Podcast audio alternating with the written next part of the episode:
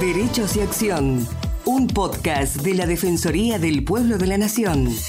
Producido y realizado íntegramente por el área de comunicación para compartir diferentes temas de interés general y del accionar de la institución. Conducen Estefanía González Isola y Fernando Almirón.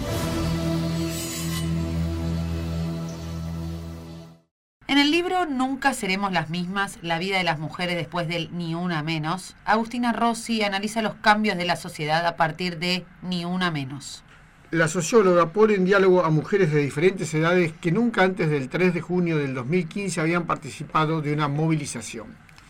La violencia, la sexualidad, la alegría de encontrarse son algunas de las experiencias que se movilizan desde diferentes voces para habilitar una conversación sobre las prácticas feministas. Para hablar acerca de estos cambios en la sociedad estamos en comunicación con la autora, Agustina Rossi. Agustina es licenciada en Sociología de la Universidad Nacional de La Plata, magíster en Estudios de Género y es una de las integrantes del área de políticas del equipo latinoamericano de justicia y género, ELA. Hola Agustina, ¿cómo estás? Y bueno, te agradecemos mucho que estés con nosotros.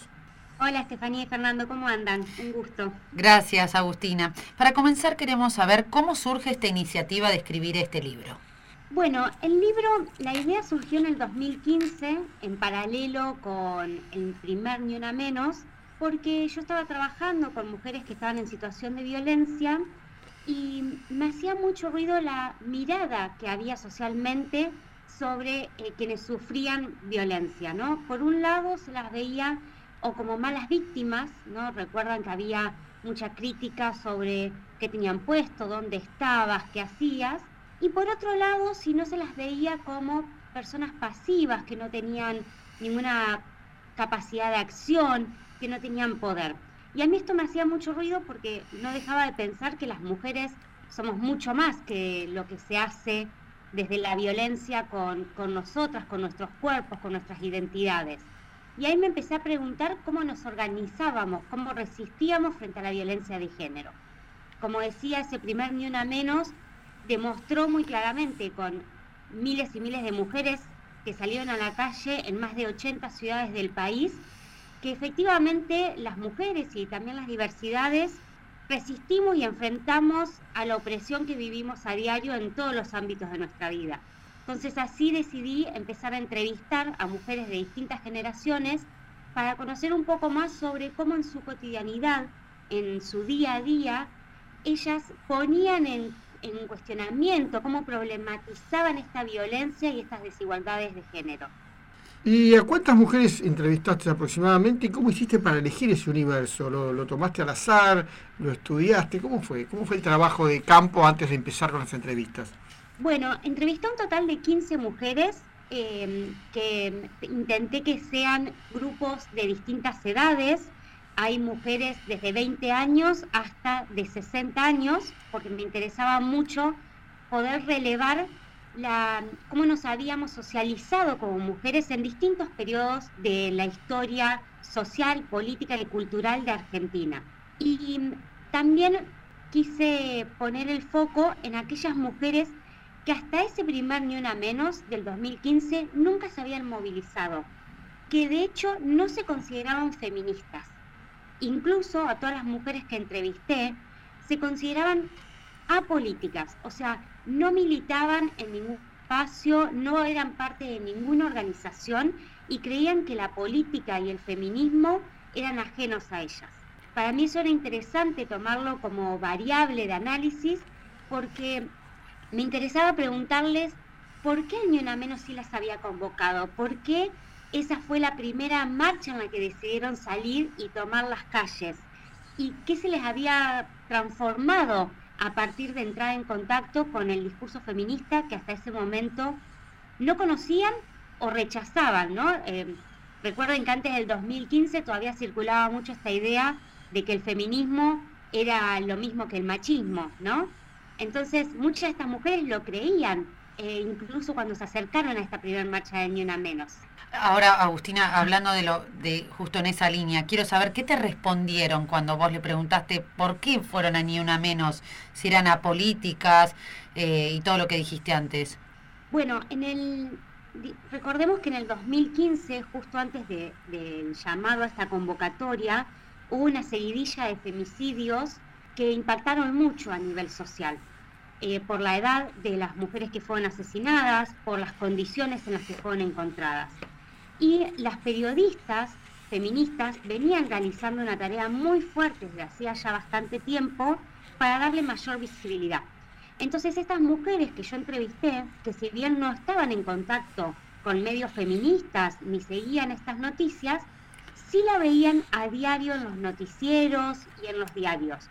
Y había un sentimiento de hartazgo generalizado, una sensación, una de las entrevistadas eh, me dice que ya no se toleraba más, que eh, estaba escuchando la radio de un nuevo femicidio y dijo, basta ya, no puede ser que todos los días haya que escuchar un nuevo femicidio. Totalmente, sí. Y entonces se sintió esa necesidad de tener que salir a, a manifestarse. Otra de las entrevistadas, que solo se movilizaba con el Ni Una Menos, me dice que también era una marcha donde una podía salir a decir, no nos da lo mismo, esto no lo vamos a dejar pasar.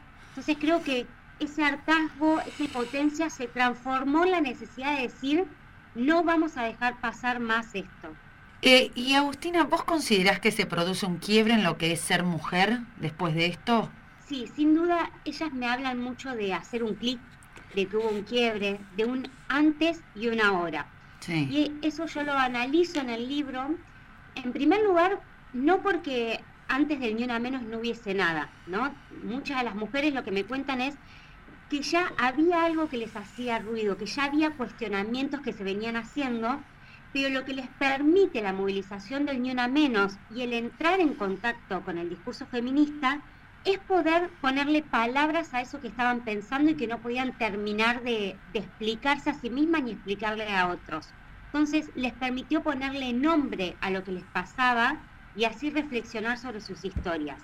Y a partir de eso es donde se da este paso entre el antes que ellas mencionan, que me dicen, antes no hablábamos de esto, antes esto pasaba y nadie decía nada, y eso relacionado en muchos aspectos de nuestra vida, ¿no? Antes las relaciones sexuales no eran del todo consentidas, antes el rol de la mujer estaba muy ligado a la maternidad y a cuidar de otros, antes en el trabajo nos acosaban y no había nada que se pudiera hacer. Totalmente. Y así eh, un montón de situaciones que en el antes quedaban en el silencio y en el ámbito de lo privado.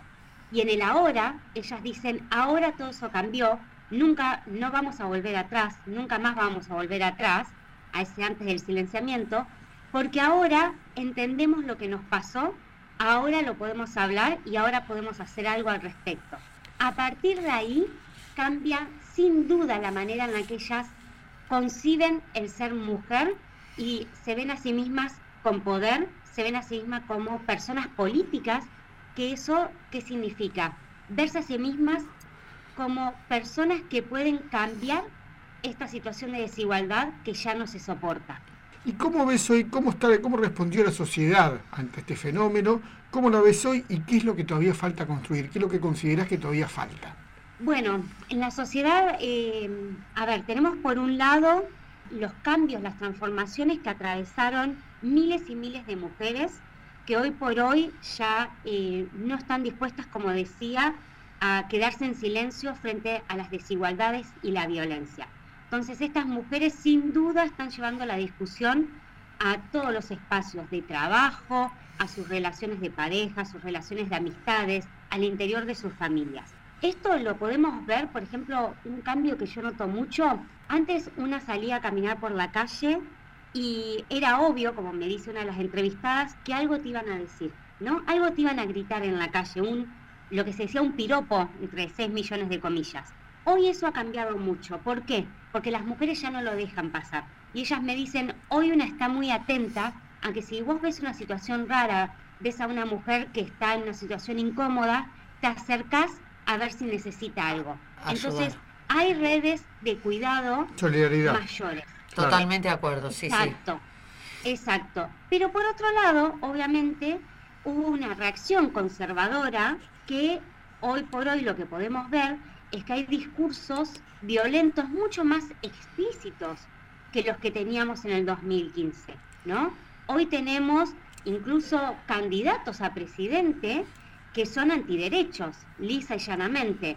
Entonces, hay frente a todos estos cambios que las mujeres hemos logrado dar a nivel personal y a nivel social, vemos que hay un recrudecimiento de la violencia. Para finalizar, y por supuesto porque también es un tema que a nosotros nos atañe, desde el Estado, ¿qué se puede hacer? ¿Qué crees que se puede hacer? Sobre todo porque hay políticas de género, hay implementación y por supuesto siempre hay que hacer más, ¿no?